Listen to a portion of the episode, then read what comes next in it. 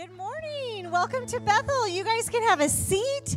I'm curious how many of you like are into the whole pumpkin carving decorating thing. Did you guys do that this weekend? Okay. Okay. So, I love Timehop. If you don't know what that is, it just brings up pictures from your past.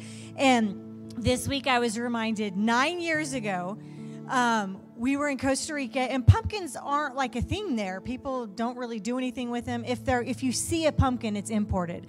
And I was so excited because at the grocery store, I found a little bag of five little pumpkins, and me and Lily were just super excited. So I'm in the checkout line, and a lady behind me is like, "So what are you going to cook?" with those because they're just these tiny little pumpkins, you know. And I said, Oh, actually, I'm not going to cook anything. We're just going to decorate them. And she gave me a strange look. And then she looked at Ray and she goes, Well, how lazy. How lazy. She's just going to decorate them. So if you were lazy and just decorated pumpkins, oh, I have a picture to prove this actually. Look at cute little five year old Lily with our five little pumpkins that we decorated there in Costa Rica. And so those that was my time hop this week, nine years ago. So if you um, are visiting with us today, and whether you were super lazy and decorated pumpkins, or if you were not so lazy and just sat on the couch, we're super glad that you're here. Uh, we would love to connect with you guys, and the easiest way to do that is to go to our website, which is mybethel.cc/connect. Or if you're in the building, on the seat back in front of you, there's a QR code right there. Just give us some information so we can reach out to you this week and see how we can serve you better or answer any questions. So, we're starting a new series today called Bethel Cares. And you know, that's the beauty of a church family is because we can work together to care for people in our community instead of just alone trying to be like, oh, how can I help? What, what should I do? Because together we're so much better, right? We can do so much more. So, let's get started on um, week one of Bethel Cares.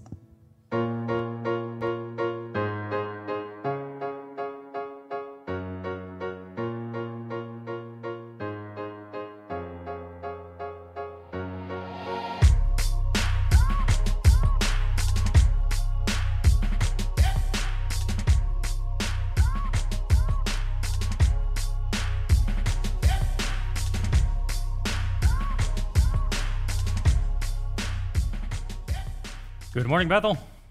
How you guys doing?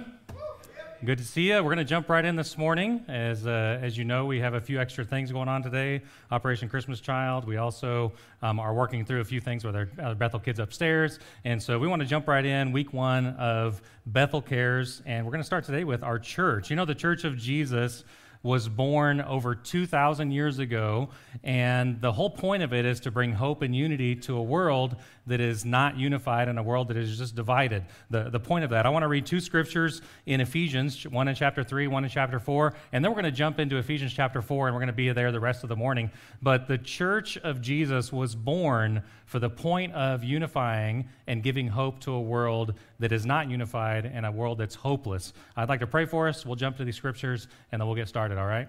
Uh, God, this morning we are really excited about what you're doing in our church. We're excited about how um, our church is reaching into our community and other parts of our, our nation and our world. God, I pray that as we focus over the next few weeks about um, how we can get involved, how we can care, that your spirit would open our hearts, that you direct us. We know that, that you have given us gifts to be able to use to serve the world. And I pray that today we'd be able to see our part and our place and our, the way you fit us together in the body. Jesus, we love you. It's in your name we pray. Amen. Ephesians chapter 3, verse 10 says this God's purpose in all this was to use the church to display his wisdom in its richest, rich variety to all the unseen rulers and authorities in the heavenly places. This was his eternal plan, which he carried out through Christ Jesus our Lord. And so, the purpose of the church we see right here, um, we could go back through Ephesians and we can kind of read through the, the narrative of Ephesians, but this was written by Paul. He wrote a letter to the church at Ephesus, and the whole point of this is he was trying to describe what the church was all about. Um, but it was the purpose of the church is visible and it's invisible. It's a f- spiritual thing and a physical thing. And the church was to show to, to really show off and showcase God's wisdom, to showcase his prized possession, the people that make up the church, and to put it on display before the supernatural and the natural world. Ephesians 4:16 says this, he makes the whole body fit together perfectly. As each part does its own special work, it helps the other parts grow so that the whole body is healthy and growing and full of love. So the gathering of God's people has to do more than just singing and worshiping and listening to a sermon.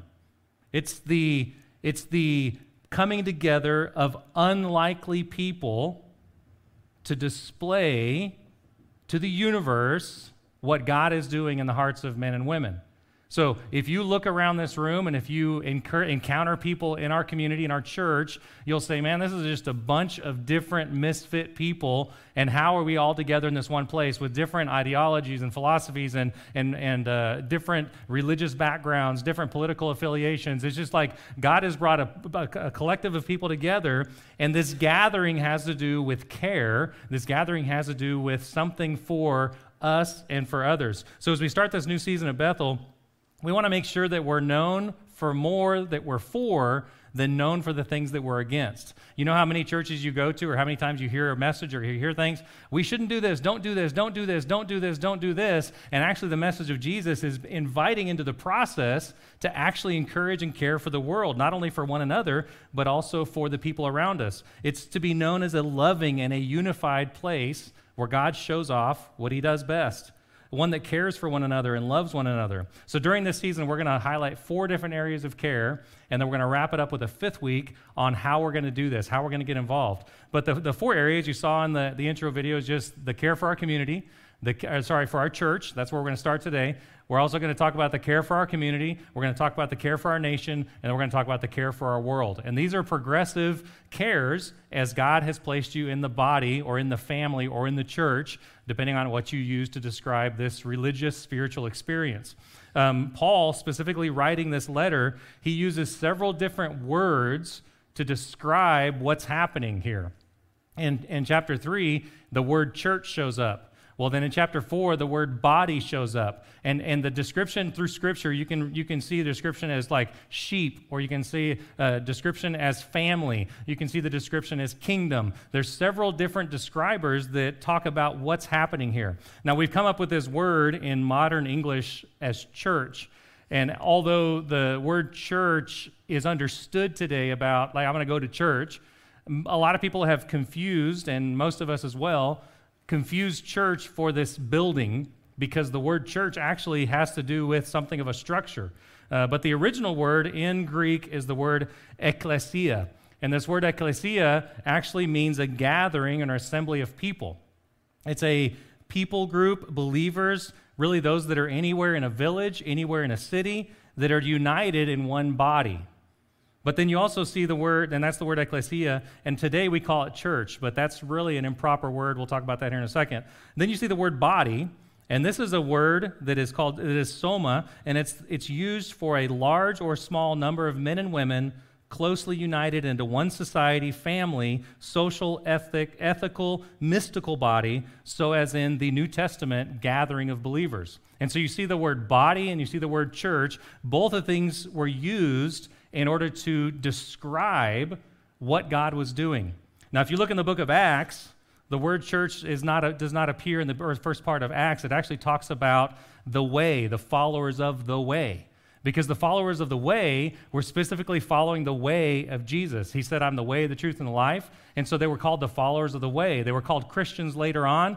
And then this idea of the church, the ecclesia, was an actually called out gathering of people that were believers. So we miss out on this original meaning because we say, I'm going to go to church. Um, throughout the week, I tell Christy, hey, Christy, I'll be right back. I'm going to go to the church. And I'm not saying I'm going to go to a church meeting or a church gathering. What I'm telling her, and she understands it, I'm going to the structure that's on Sarah and Wagner. And many of you are like, I'm going to get up and go to church. What do you mean by that? Do you mean I'm just going to go to this building on Sarah and Wagner? I assume, because that's what we mean when we say the word church. But we have to understand as we work through Ephesians, specifically chapter 4, to understand the guide and, and the purpose of the church. Ephesians was written by Paul, and he wanted to celebrate and elevate the body of people that were on display for the glory of God. He was wanting to elevate and give us kind of a, a guidepost or a lane to follow in order for us to actually see that there's Jewish people, the chosen people of God, as well as this group of people called the Gentiles that Jesus opened the door to redeem. Uh, if you're a non Jewish person, you're a Gentile, in order to join together to show the incredible work that God does to redeem mankind through this organization that today we call the church. It was not a political gathering, but a spiritual gathering. We want to pick up in chapter 4. We're going to start reading verse 1, and we're going to read through half the, the chapter this morning. But specifically, we're going to talk about the care of the church.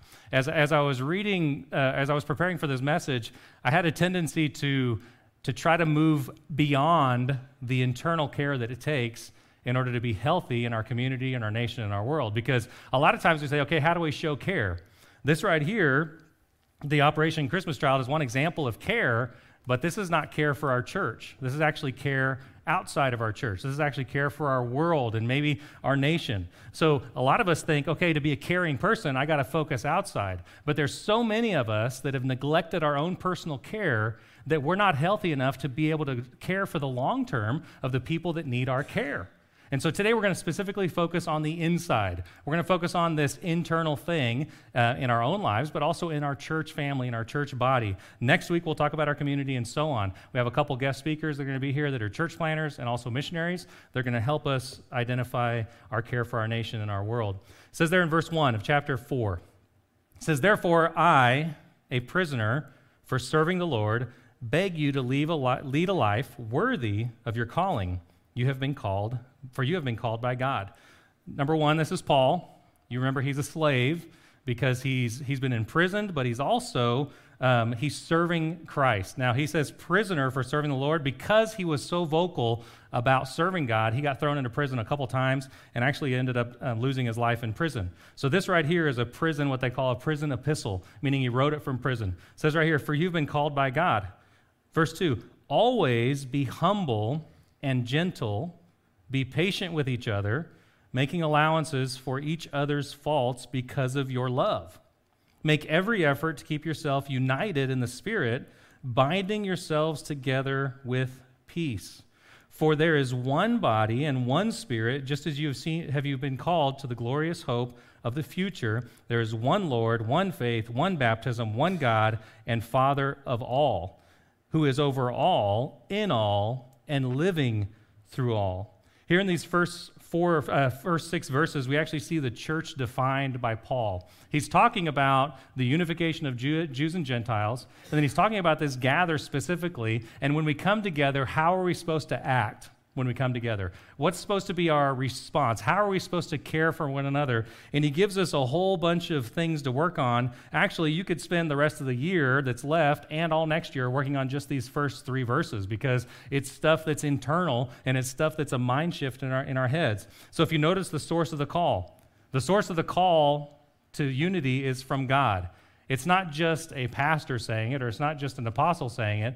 It's actually God. He says, You have been called in order to do these things. The direction and purpose is actually a unifying effort, unity. And then he talks about the rules of engagement humility, gentleness, patience, accommodating others' faults. And then the binding agent overall is peace.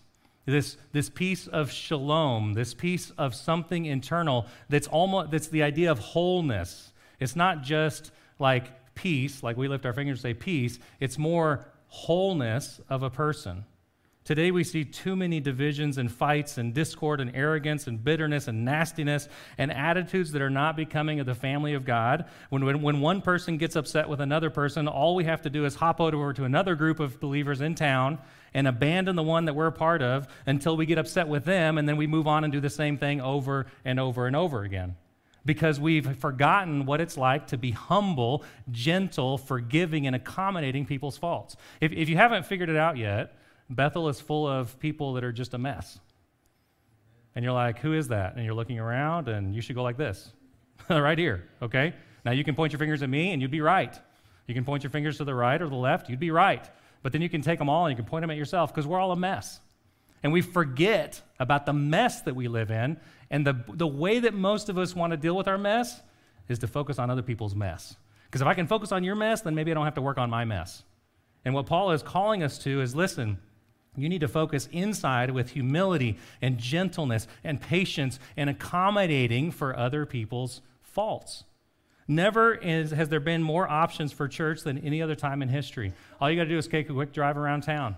We have denominational churches and non denominational churches, and churches under a tent, and churches in a barn, and churches in a store, and churches at the movies, and churches in a school. And you can do church at home, and you can do cyber church and church online. You can do church in the woods on your phone and device. That's the way we've defined church, is just everywhere. And you have so many options. The fact is that you can have church your way because our world is set up to be consumeristic and choice driven. We have all bought into capitalism church. As long as I feel good and it's meeting my needs, that's the church I want to be a part of. That's not the church Jesus died for.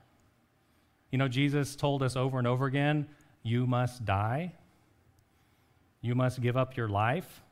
If you want to follow me, take up your cross.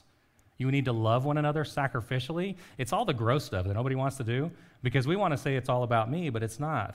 I, I want to clarify I love our modern buildings and our air conditioning.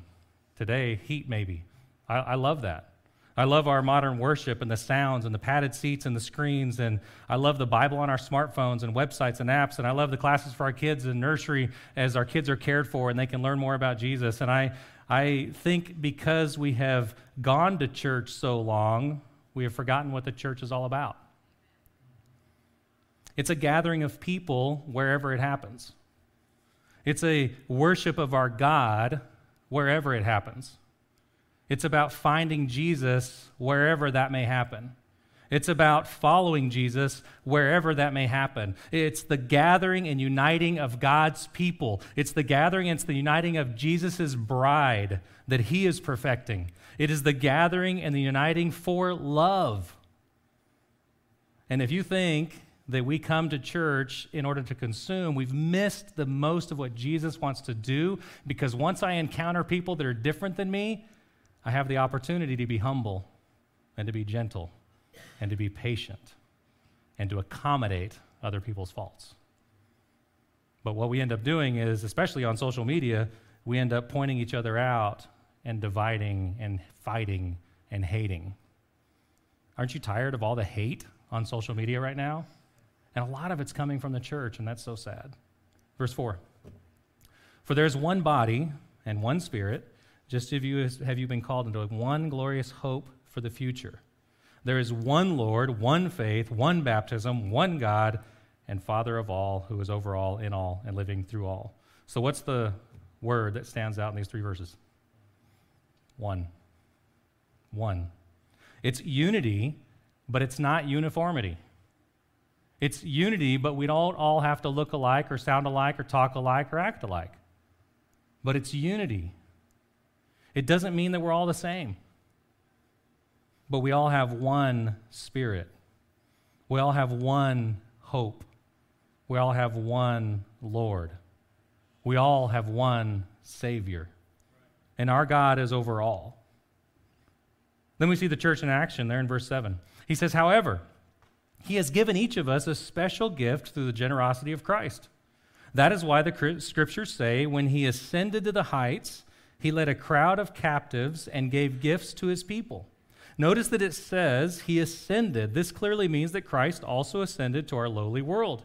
And the same one who descended is the one who ascended higher than all the heavens so that he might fill the entire universe with himself. Now, these are the gifts Christ gave the church the apostles, the prophets, the evangelists, the pastors and teachers. Their responsibility is to equip God's people to do his work and build up the church, the body of Christ. So we see here right out the gate about what the church is supposed to do, kind of the church in action is number one, it's not about you. It's all about Jesus. Oh, thank you, Rick. Oh man, man, he's just like on it. He's on it. Okay, we're going to do that again because this is like our normal thing. It's been a while, right? It's been a while. We forgot? Okay. So it's not about you, it's all about. Oh, there we go. See? Did you see the beginning that our Jesus was God? He gave up his godness, came to this earth, he descended to this earth as a man, and then scripture says he even went lower. He was buried. But then when he ascended, he ascended higher than everything so he could fill the entire universe with himself. This is a God that is way bigger than anything we can even describe. If you think that you can get Jesus and you can put him in a box and you can tell everything about him, you don't know Jesus. He is indescribable, he's untamable, he is way bigger than anything you could imagine. And yet, he wants a relationship with you and he takes up residence in your heart. It's always going to be about Jesus, always. But then it's not about you, it's about others. Man, Rick is just like, hmm, hmm, hmm. He used to be a pastor, he still is. So, so if, if you're in church and anybody asks you a question, you can always usually say Jesus or others, and you'll probably get it right, okay? Like 90% of the time. So if someone asks you a question, just say Jesus. Oh, that's right, that's right, that's right. So it's not about you, it's all about Jesus. It's not about you, it's all about others. others. Always. Jesus is the starter and the finisher of the church. He came to this earth. He gave his life on the cross. He rose from the dead. He ascended to heaven. He is our attorney before God. And the church is made up of people, men and women, these people that God has given gifts in order to encourage the church. These gifts came from Jesus, and they're for his purpose in our world. In other words, the church is made up of people who do stuff. The church is made up of people who do stuff. That's a theological statement I just made up.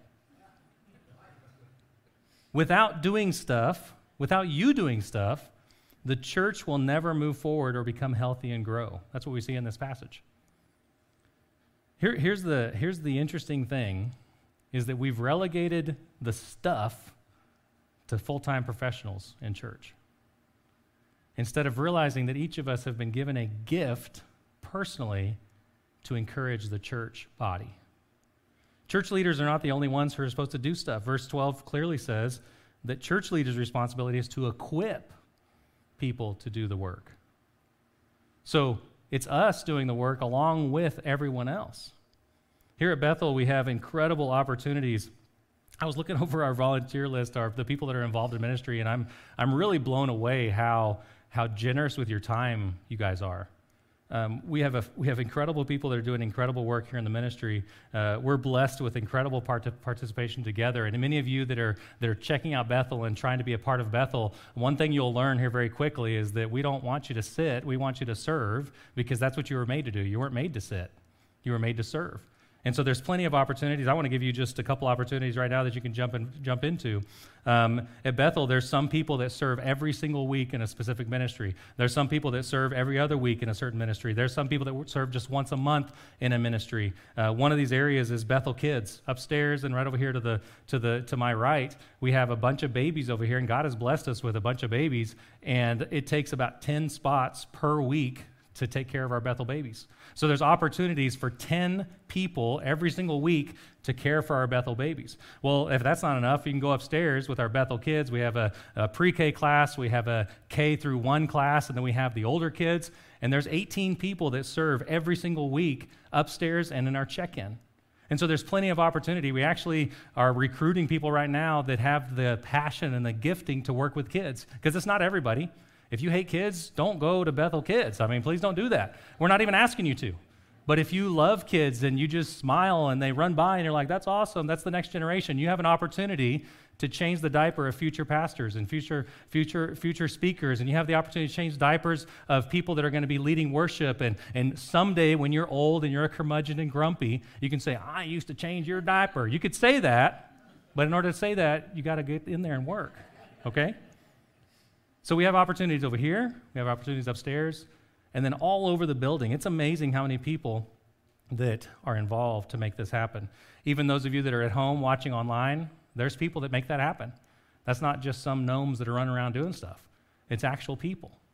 From filling toilet paper to cleaning toilets to welcoming you into the parking lot to taking care of seats and envelopes and everything. There's plenty to do. So why not get involved? Next thing we see in this passage in verse 13 is the church protected. It says right there, verse 13, this will continue until we all come to such unity in our faith. So what will continue? It's the it's the coming together, the equipping, the building, the growing. That'll all still happen and it'll continue until we all come to such unity in our faith and knowledge of God's Son, Jesus, that we will be mature This is another word for perfect, and that's a hard word to live up to, but the word mature in the Lord, measuring up to the full and complete standard of Christ. The promise of Jesus is that you will be conformed to his image every single day. Tomorrow you'll look more like Jesus than you do today. And you're like, I don't feel like it. Well, it's a long process, it's a long journey. And it says right here, it will continue until this unity happens. Verse 14, then we will no longer be immature like children. We won't be tossed and blown about by every wind of new teaching. We will not be influenced when people try to trick us with lies so clever they sound like the truth. There, the more you love and lead one another, the less likely you'll get distracted by the tricks of the enemy. The more you love and lead one another, the less likely you'll get distracted by the tricks of the enemy. Because you can't be distracted by the tricks of the enemy when you're focused on serving and loving those around you. The amazing thing is that there's always some new fad or phase or belief that floats around, especially in our capitalism church society. People claim to have a corner of the market on the truth. Jesus tells us that He is the truth. He is the life, and He is the way. And as we unify with one another and we come together in this bonding of peace, we actually protect one another from being tricked by the teachings that go against God's plan for us. No matter how many times, and I don't do this, I don't ever go trick or treating, but my kids, I ask them, so trick or treat, trick or treat. I don't know if they still say that. When I was a kid, it was like trick or treat, trick or treat, give me something good to eat, you know. And it's like nobody wanted the trick, they just wanted the treat. Have anybody ever doing the, done the trick? I, I don't, maybe you guys do the trick. I don't know. I've never seen it. We only want the treat. And I think when we come to church, what happens is all of us just want the treat, but if we don't participate in what's happening in the glory of God, we're going to be tricked by the enemy. It'll happen. The church unified is the next thing we see, verse 15. Instead, we will speak the truth in love, growing in every way more and more like Christ who is the head of his body, the church. He makes the whole body fit together perfectly as each part does its own special work. It helps the other parts grow so that the whole body is healthy and growing and full of love. This truth and love thing is very complicated and it's a difficult thing to understand and to actually live out. Because when we unify, we'll be more in tune with the truth. And as we unify, we'll be more in tune with love. And when we encourage one another and sometimes even call out one another in truth and love, it'll be based on the love and truth that we know from Jesus. It's the, the stuff that's behind love is not ego or pride or misinformation or pain or guilt or shame. It's actually the unity and love that Jesus has offered us on the cross. It's always and only ever been about Jesus. He is the only one who places us in the body to do the work that He's called us to do. So we can trust His placement. We can trust His, we can like actually elevate where He has placed us in the body. We can celebrate where He's placed us in the body. You need to be about your special work. You are valuable to the body of Christ on this corner for a healthy, growing, and full church. There's a word that kind of encompasses this whole idea in the original Greek, which is the word oikodome. And this is the unifying growth and value to the body. And it takes two different words and it merges them together. And it's the idea of the whole family unified to promote growth and value. You are important, and God has gifted you, and He has placed you here for a specific purpose. And you can't just say, well, someone else will do it. That's not the way it works. You have a special gift from God that only you fill. And when you're not here, that gift is not filled. And it's not guilting you into being here. That's not the point. The point is when you're here, exercise the gift God has given you and realize that you're important. All this takes time, effort, and even money. How do you become unified in our family, in the Bethel family? We've, in, we've identified five different points of engagement, and they, they scroll on our screens all the time, and we've got them posted. And most of it is like we don't see it anymore because we're just used to seeing it. So I just want to run through them real fast. This really encompasses what it means to be engaged at Bethel. The first thing is connected, connected to God and others. We need you to be connected to God in order for you to connect with others. If you're not connected to others or God, that's what we want you to do is start there. Connect with God and others. The second thing is to serve through the gifting that, the, that Jesus has given you. There's plenty of places to serve. When, when Bethel first started, and even uh, five years ago, we were like begging people, please, we need you to do this. And we were putting people in spots just because we needed them there. Well, now we're growing a little bit and we're a little more mature. And now we want you to find the spot that God wants you. Where does God want you? And you're like, I don't know. Well, just start trying stuff. Say, I'm not sure if I'm good with kids. Give it a shot. After the first week, you may be like, nope, not for me. That's okay. You can move on to something else. But there's plenty of places to serve, and even places that we're not doing right now that you think God may lead you towards. So serving is really important. The next thing is bringing.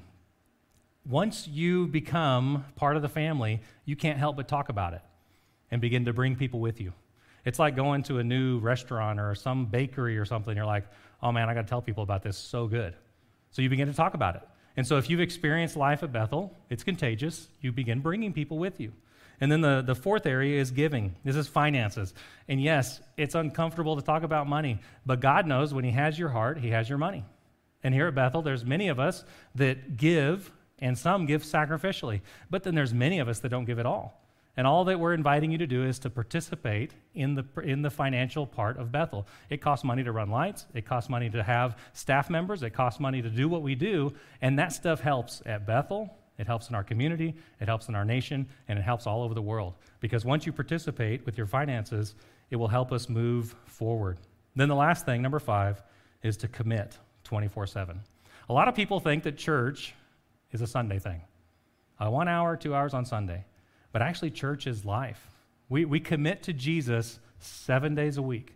So when I'm at work and I say, man, what am I doing today? Hey, Jesus, help me. Or I'm on my way to work and I'm ticked off at the driver in front of me. Jesus, help me. And I'm at my uh, back home from after a long day of work and my kids are ticking me off. Jesus, help me. It's just like Jesus is everything seven days a week. And so once you are connected, once you are serving, once you are bringing, once you are giving, and once you're committing, you're a part of the Bethel family. That's being engaged in the Bethel family. And really, that's being engaged in any church. The last part of the verse says, The whole body is healthy and growing and full of love. Let me pray for you. God, this morning we are grateful for giving us a family to belong to and a body to participate in. That we don't have to be just some non working, non functioning part, but that each person can find their place. And as we think about how Bethel cares about our church, we understand that we need to be healthy in order to reach out. And so, God, today I, I pray that your spirit would draw people in, that would draw our hearts towards you, that we would be, that we would understand and discern what you'd have us do serving in our kids' ministry, serving on our host team, maybe even a total new ministry that we don't know anything about, that you're drawing people to Bethel in order to fulfill that in our body. Jesus, we love you. We thank you. We are in awe that you would even look at us. We see that you fill the entire universe and beyond. And yet you care about us individually. You care about the people that make up this family, that make up your bride. Jesus, draw us closer to yourself.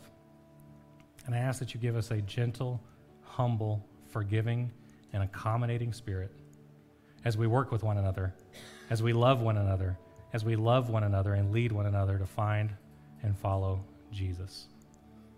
We are so grateful. In Jesus' name we pray. Amen. Man, a few years ago, I heard somebody say the church has left the building. Yeah. I love the idea of like, it's not about the building, let's go. And I have to give a shout Oh. out super quick. Yes. I have to acknowledge the fact that you worked the words trick or treat seamlessly into your that, message today. yeah. Wow. Yeah, that was a good job. That was a good job. Who knew? It was like a dare. It wasn't even in my notes, but that's real good. Ooh, Oh, that's yeah. good job. Good job. Okay.